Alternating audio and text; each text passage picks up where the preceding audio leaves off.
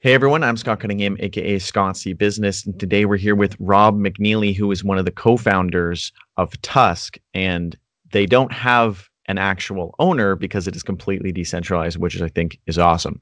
Uh, do you want to just start off by telling us a little bit about yourself? Uh, sure. Uh, well, thanks for having me on today, Scott. I appreciate uh, you spending some time. Uh, so, I'm Rob McNeely. I am the co-founder of TUSC. Uh, a little bit of background oh, I've been a serial entrepreneur for a long time. I also say I've been a self sufficient entrepreneur for a long time because they're not always one and the same. But that means that I've been making a living as an entrepreneur for, oh, 15 years now. And uh, I've worked in a lot of different industries. I am a recovering corporate MBA before that. Uh, I got into crypto for the same reason I think a lot of people do. I was really interested in, uh, you know, monetary policy, uh, deflation, inflation, all the things that you see that crypto can solve, and and things that were concerning to me. And so we got into crypto several years ago um, as investors originally and that was you know 2017ish and and you started seeing all these like you know scammy projects coming up and uh, we said, hey, you know, we can do better. Why don't we literally put our own project out there? And that's where we uh, kind of got our start. Awesome, awesome. So, um, when did you originally get into cryptocurrency and uh, in the blockchain space? Uh, beginning of 2017 is when I started actually investing. Uh, been mm. aware of it for five, six years before that. Okay, and, awesome. And yeah, I had a lot of I, fr- I, had a lot of friends that were like into it, and I used to go to meetups and all this kind of stuff. But I'd actually, you know, like uh, pull the trigger, so to speak, and, and start investing until 2017. Okay, okay, yeah. I uh, I started investing and really just became super aware of it in uh, in 2017 as well. But I had heard murmurings of it before. Um, so can you give us an intro, a brief introduction into what TUSC actually is for people who've never heard of it and maybe uh maybe like a um a beginner introduction and then maybe a higher level introduction for people who are a little more uh, crypto savvy Sure. So uh, TUSC is a non ICO community project. It's pure payments. It's not a smart contracts platform. We are trying to uh, go in and, and do some damage in the payments side of things. Uh, what we're doing that's a little differently is we're focused on actually uh, getting customers uh, and how do you uh, go through and actually get adoption. So what we did that's a little different than a lot of other projects is we started focusing and we're focusing our energy in one niche area. Uh, and, it, and we say if you're going to get adoption of cryptocurrency, you need to focus on industries that have a recognized problem. So you see a lot of times, especially with influencers, they'll go out there and they'll hassle the poor barista at Starbucks, or they'll hassle their poor, you know, uh, Uber driver and start pelting them with like, you should take Bitcoin and all sorts of stuff. And and they do the same thing to their parents and probably annoy all their neighbors the same way. And and we said, and, and we're going to be honest, is that a lot of cryptocurrencies don't actually solve problems for people yet. Um, that doesn't mean that they won't in the future or that they're not a good thing, but most of them are so unusable or expensive or complicated uh, that they're actually creating more problems for people. And if someone doesn't have a recognized problem that a crypto solves, they're not going to go through all that work and learning curve and inconvenience to try to use uh, any cryptocurrency if their Visa does the job already fine. So we said that. It, so we said if we're going to get adoption, you got to you got to work in industries that already have a problem. In the United States, there's about seven industries that have a recognized payments problem, and they're all distasteful to somebody. And that would be things like pornography, gambling, pawn shops, payday lenders, uh, cannabis, CBD oil, uh, and guns. And so we said, let's look at how the big companies got started with being disruptive. And I think one of the things that you look at is like Amazon. And I know you're a lot younger than me. Uh, I'm not so young, but I was old enough to remember when Amazon started 25 years ago. Uh, I was an adult still then. And Amazon started as a bookstore for a long time, like five, six years before they started branching into other, you know, different types of products that they would sell. So we said, you know, why don't we look at how Amazon did it and how we get you know, if you're going to be disruptive with new technology, or a new application of something let's let's focus in one spot so you can focus all your energy all your marketing all your time in that one space so we went through a market segmentation process that I don't think a lot of other crypto projects have done. And we said, look, let's focus on one industry, and it's got to be a big market. It's going to be distasteful to somebody. And then how do we get in that space? And so we looked at and decided to go with the US gun industry. And of all the distasteful industries, and, and I understand a lot of Canadians don't like guns, I can totally respect that. Um, but why I'm not one of them. So okay, well, great. Well, why we chose the gun industry for? I mean, just looking at the business analysis, it's a six billion dollar U.S. a six billion dollar year market in the United States every year. Actually, more this year probably, um, and it's constitutionally protected. Whereas if you look at things like cannabis and CBD and all those other things in the United States, the other distasteful industries, they're not constitutionally protected. Pornography technically is um, to some degree. So we said if we're going to focus our efforts, let's focus on a big market, a big market that has a very big recognized problem with payments and one that's constitutionally protected. So with TUSC, our first market that we're focusing all our energy on right now is the US gun industry. And so that's kind of our efforts. In fact, I spend uh, most of my time going to gun related conferences more than I do crypto related conferences because we view the retailers as our customers. Um, even though we're not technically selling anything, um, we do believe that crypto is a product and a service. And I look at our competition as not Bitcoin or Dash or Ethereum, but we look at crypto kind of in a different way for especially for a non-ICO project, a community project. We look at crypto as our competition uh, our competition in crypto we view as like Visa, MasterCard. Those are our competitors. Um, and right now, the industry, um, in the gun industry, they're locked out of PayPal, Stripe, Square, all Cash App. They can't use any third party payment option right now. Um, so they're very interested in what we're doing, and we've uh, we're getting some traction in the space. We're signing up retailers already. Uh, the pandemic slowed things down a little bit for us because we planned on going to a bunch of conferences this spring, but they all got canceled. Mm. Um, but that's kind of what we're doing. And one of the other things we're doing that helps you know look at that is our team is not just a developer-led team. I think you see what a lot of crypto projects they're developer-led. And one of the things that that happens is they get unbalanced, meaning they don't have people doing the sales, marketing, and business development side a lot of times. And, and part of that is because the developers are amazing guys. They're super smart, but a lot of those guys are kind of introverted and a lot of them straight up hate sales and marketing and business development kind of activities. So um, most of our co-founders, uh, about half the team were non-developers, but sales, business, and entrepreneurial kind of people. So our team is kind of balanced um, that way. And then we've even done that with our advisors. So uh, we have advisors uh, from some major projects like the lead dev of Ravencoin. Tron Black is one of our advisors. Um, but we also have people from the gun industry on our advisory team. And then the other thing that's kind of unique about what we've done with TUSC is how do we um, how do you market? We ask this question: How do you market a decentralized project like a startup? And so we created and embedded into the, the actual code uh, this thing called the marketing partner. And the marketing partner is a term limited and elected vendor that works for the TUSC network that gets a small sliver of the block rewards automatically. It, it serves for a three year period of time, and its job is to grow the project like a startup. And then it answers to the committee, it answers to the network. It's all done on chain. And the focus is that we're, we're again, as a non ICO project, we're still thinking of crypto like a startup, even though there is no owners. Okay. Wow. Yeah, that's um you covered a lot there because my next question was going to be what problem did you set out to solve? And you already uh, really touched on that. You guys are trying to solve issues with payments, and and you touched on something interesting. Uh, I I seen a lot of um, people in this space talking about how um, like with pornography, PayPal completely cuts them off. Um, that's talked about a little bit more. I don't actually hear about as much um, for people like having trouble buying guns with PayPal and Visa. And maybe I'm just I'm not I'm in Canada, so I'm not really connected to that. Or maybe um, it's more challenging for you guys to talk about that because I wouldn't be surprised if there was censorship of things like that on YouTube.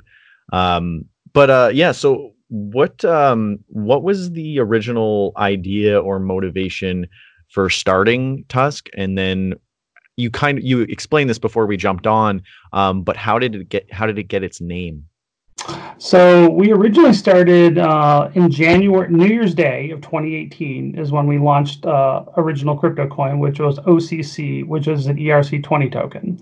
And then we distributed the entire supply um, for free It was it wasn't airdropped. It was all faucet based, kind of like how Nano delivered. Um, we did that deliberately so we didn't sell any tokens. I token, never sold a coin ever.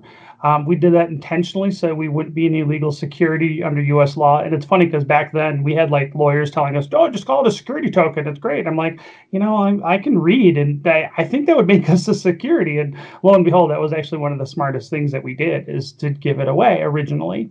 Um, originally, we are trying to do an educational project where we were trying to teach people how not to get scammed in crypto projects and bad ICOs. Um, and then what ended up happening, it was kind of an experiment originally for us. I'll be honest. We were never intended to do this. But uh, what happened is I have a lot of friends that are entrepreneurs, and I started getting my friends saying, Hey, Rob, you're into this crypto thing. I trust you. We'll accept your token if you can set up the payment gateways and sort it all out. And I'm like, okay. And as an entrepreneur, started, you know, it started getting me thinking. We went down this rabbit hole of looking at making our token a payment option at that point and kind of pivoting a little bit. Because, like any entrepreneur, we're going to look at opportunities and whatever's best for the industry or best for the project, that's what we should do. Um, and then we ended up deciding that, you know, Ethereum, especially Ethereum 1.0, is not good for payments. Gas is, is expensive. It's inconsistent. It takes too long to get through. And we said we either have to make a decision. Now, this decision came in the fall of 2018, probably. And we had to, because, you know, the market was dead at that point because it was after the crash and everything. And we said, look, either uh, we can walk away from the project and I can sell whatever tokens I had from starting the project and pay off my student loans or whatever, or we can make this into a really legit project. And uh, and we had a lot of discussions as a team. Some of our team walked; they didn't want to go through the effort and the work it would take to build out an actual blockchain. Um, I felt that we needed a blockchain to be sustainable because I looked at the fact is if you're a non-ICO project and you're bootstrapping, um, you don't have the money to do the marketing. You don't have the money to do listing fees. And, and if you sell tokens off to pay for those things, now you get into that illegal security range. So what we decided is uh, let's build our own blockchain. Uh, we got, uh, I recruited a new development team. We rebranded, and then we went through the market segmentation thing that we talked about and decided where can we have, where can we, you know, get the best chance of getting adoption of crypto, and that's kind of how we got here. So with the name TUSC, um, when we were doing OCC um, in our Telegram groups, uh, so a lot of our community is in Asia and Indonesia and India. And so we were talking one night about elephants. And someone said, elephants, uh, it hurts them when people ride on them, so don't ride on elephants. And so that became like our slogan, don't ride elephants. And then uh, when we started, we started doing some OCC swag with elephants on it. And then when we decided to rebrand, we wanted to keep that because OC, TUSC is just an extension, or I say an evolution of OCC. It's still the same community, but it's growing. It's the same, uh, a lot of the same people. Our admins are still the same from you know over two, almost two and a half years now. So you know we just kind of evolved it, and we wanted to retain kind of that thing uh, because I actually it's a meeting. So we wanted to stick with the elephant, and then we kind of looked at what would be a good name where we could like leverage the elephant name into it. So that's kind of how the branding went. It, it's it's not anything clever, but that's where it came from. Awesome, awesome. Yeah, I think I'm always interested to hear how companies formed their name and and how they kind of got started. So I, I think that's awesome. What are some of the next updates that you guys have in the works right now? So right now, um, we're currently working on some basic bug fixes uh, with some of the UI in our uh, wallet.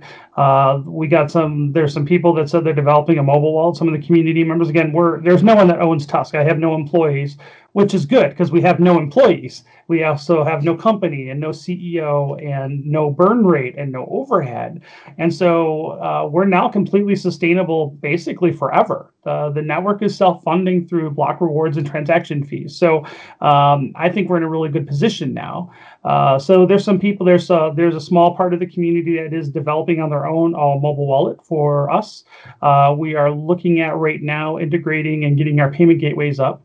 So we've we felt because we just launched the blockchain uh, right around New Year's this year. So we spent all that time in the last year and a half building all this stuff, and and really most of it is planning. I mean, the coding wasn't that complicated, but figuring out how you're going to run a decentralized project and try to minimize all the, the community conflicts and all the things you see with all these other communities. We spent a lot of time trying to look at what went wrong with other projects and what did they mm-hmm. do right. And we tried to improve yeah. on that. So even with like um, OCC and I'm sorry with TUSC, what we did decided to do, for instance, for adoption is we did little things. We did a lot of little things, and it's kind of hard to explain them all. But like fees, okay, fees are a big deal, right?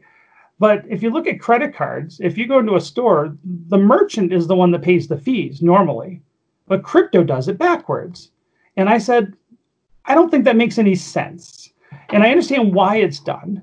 And it, I understand, you know, why developers started that, but we felt that that actually makes a learning curve harder for merchants to adopt your project. And so one of the things that we did is we reversed that. So when it comes to the sale transaction, the function that we have in our blockchain, the the, the seller pays the fees, not the buyer. Because um, we wanted to be a, a very similar look and feel to normal payment options to reduce that, you know, learning curve kind of thing for adoption. So we've done a lot of little things like that. Um, so uh, so right now we figured that 2020 was going to be the year building infrastructure. So right now we're starting to build our markets up. We're getting on more exchanges. Uh, we just landed on uh, we're on four exchanges right now. We just got on the fourth exchange last week, um, and then on one of the existing exchanges we just opened up three more pairs. So we're we're okay. basically looking at 2020 as an infrastructure stage for us. So we let's get the roadmap. Um, so if you look at our roadmap, we're trying to focus on just building out the infrastructure. People, and I've done this all before because we did it with our token as well. So getting listed on exchanges. Now we're working on payment gateways, mobile wallets, infrastructure. Um, we're also got uh, we're signed. We sort uh, we've signed up four retailers so far. We're talking to a half dozen others right now, and we view them as kind of our beta program. So we do have actual retailers now that will accept TUSC. One of them is a body armor company. We've got a, a, holster company. We got a FFL company. So we're working on a few more, and we're going to be signing retailers up. And we're just kind of basically trying to work out with them how we can improve our user interface and our processes. So part of our long-term strategy is we don't want to actually sell users. We want to sell to merchants, TUSC, and have the, the merchants incentivize their customers to use TUSC. So, and how we do that is in the in the gun industry, uh, most lawful, federally licensed, heavily regulated gun dealers, um, they they can't use third party payment options, but they do have some credit card options. But the credit card fees are outrageous. It's like double mm. what they would pay. You know, it's upward to four to six percent plus monthlies, wow. um, uh, and that's that's astronomical, uh, especially mm. for a brick and mortar retail. And then on top of that, they have a real big chargeback problem uh, especially the custom gun builders, where someone might order a three or four thousand dollar custom left-handed charge handles, custom painted gun um, that takes a year to build, because these that's just kind of how the backlogs are in these custom gun builders. And then what ends up happening is halfway through, the customers get impatient do a chargeback, boom. Uh, before we ever started coding, we started talking to the gun world first before we ever came up with the requirements for what we wanted. So we had a good idea on one that we already had a customer in mind before we started building, but we wanted to see what they wanted, what their actual problems were to basically bounce what we thought through our market analysis made sense. So we're working on the infrastructure. We are going through a beta pro, you know, kind of program right now, signing up initial retailers to kind of work some of the bugs out. Um, we're building so the next big changes we're going to do. Um, we're going to be adding some functionality for charities. So there's two different charity things we're going to build into the code. One, we're going to do a community onboarding, and we have a pool. Now, the pool's already been coded in, so the pool for charity is already filling up.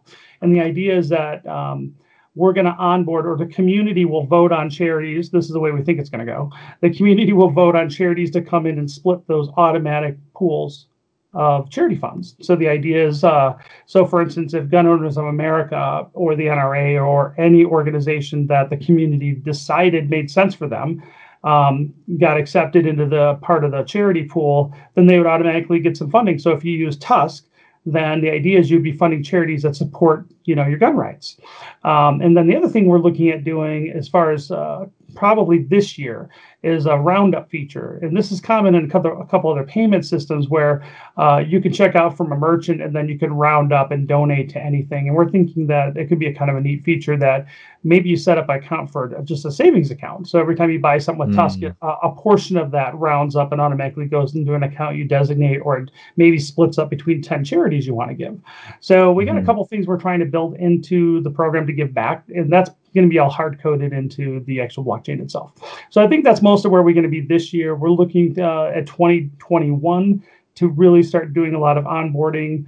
Currently, we're in talks with a couple major point of sale providers in the gun space, um, and they we are definitely. I would say with one of them, we're definitely look. It's looking encouraging that they're probably going to integrate us, but I'm not going to say who that is. Uh, it's a slow process because they're a big organization, yeah. uh, but it makes sense for them. And so that's where we are this year. Next year is going to be all about trying to onboard retailers and getting people to use it. Awesome, awesome. Wow, you guys definitely have uh, a lot going on.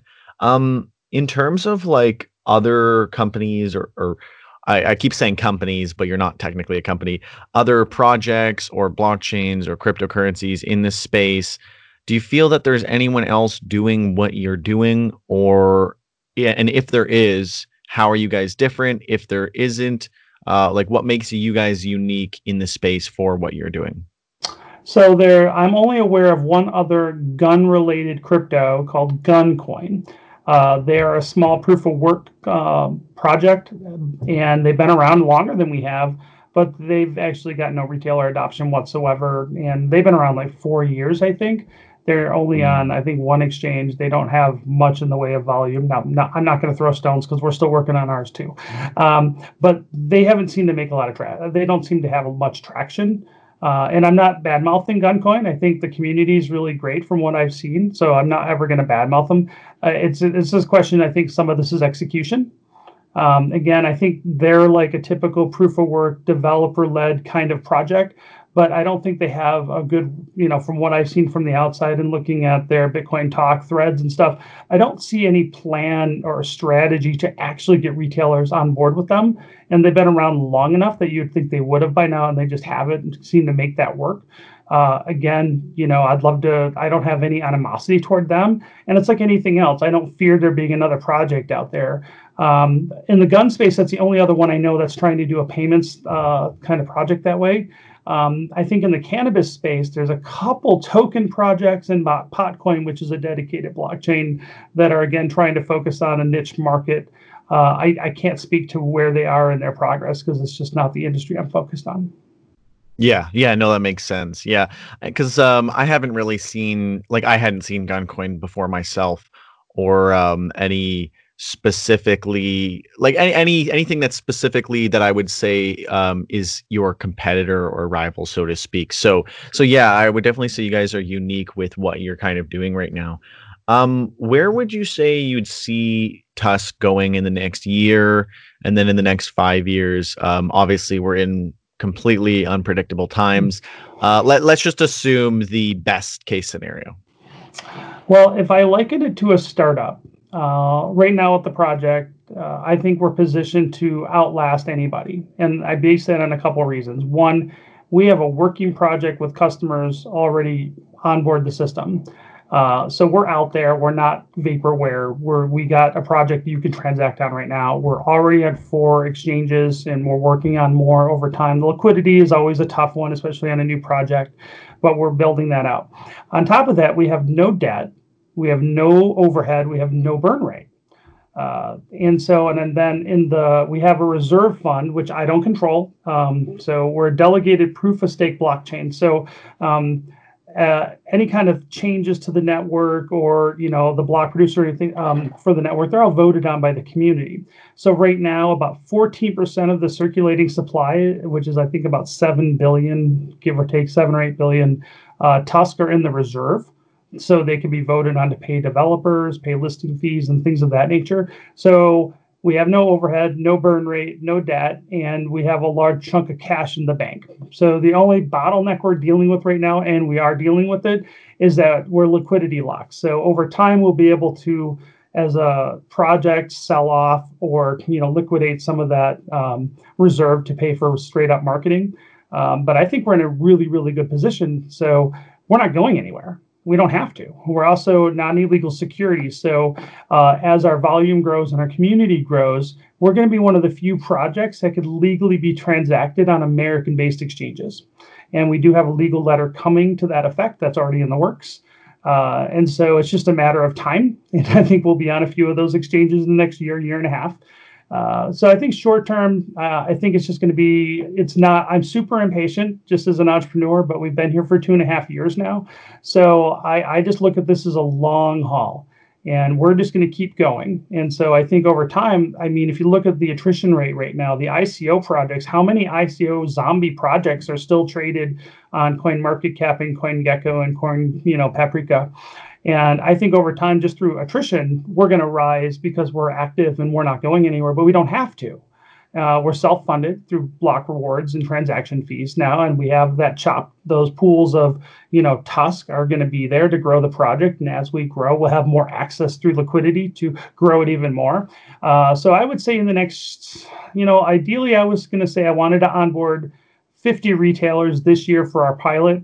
I don't know if we'll be able to do it just because I can't even leave the neighborhood to like go knock on doors and literally do sales. So mm-hmm. um, I would say by the end of the year we'll have 25 retailers in our pilot. That would be probably a comfortable goal for me for the next six months. But I think we could do more just to see what happens with the the pandemic, of course. Uh, I think next year uh, by the end of the year we'll probably have the wallets, uh, a mobile wallet set up. We'll probably have all our um, payment gateways all locked in, and we're almost that's almost in play right now as well. Uh, I think next year we're going to onboard a lot of retailers and probably have some major strategic alliances with some of the point of sale manufacturers in the gun space. Five years, uh, I have no clue. I'll be honest. Uh, I, I, have my own dreams, and I, I, would I would say within five years we should be a top 100 project. If I had to guess, I'm hoping it would be less than five years, but I think that's I think that's plausible and doable, and I think uh, within five years we'll be a top 100 project. But we'll just have to see how that plays out. Yeah, I think the um the need for what you guys are working on is going to increase every year. So I think it'll become more and more plausible and feasible for it to be widely adopted and used for exactly what you guys are uh, have created it for.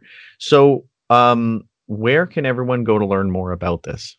All the well, we all the normal socials. So you can go to TUSC T U S C dot network. Uh, just punch that in. TUSC.network is our website, and you can get all the links from there. And then it's TUSC Network on Twitter. Um, and then you can find me at robmcneely.com, and I'm at Rob McNeely everywhere. Awesome. Awesome. All right. Well, that is everything I have. Is there anything else that you'd like to touch on before we end this off? No, I've had a really good time, but though I really would like to see what's in your watch box in your background. yeah, I've uh, I've just got a few there. Um, Lucien Piccard, um, two Lucien Picards and a uh, wow, I'm forgetting forgetting the name. Give me one sec. I'll just grab it. You, you got to have a Breitling in there, right? No, I yeah, I mean that that actually be a good idea.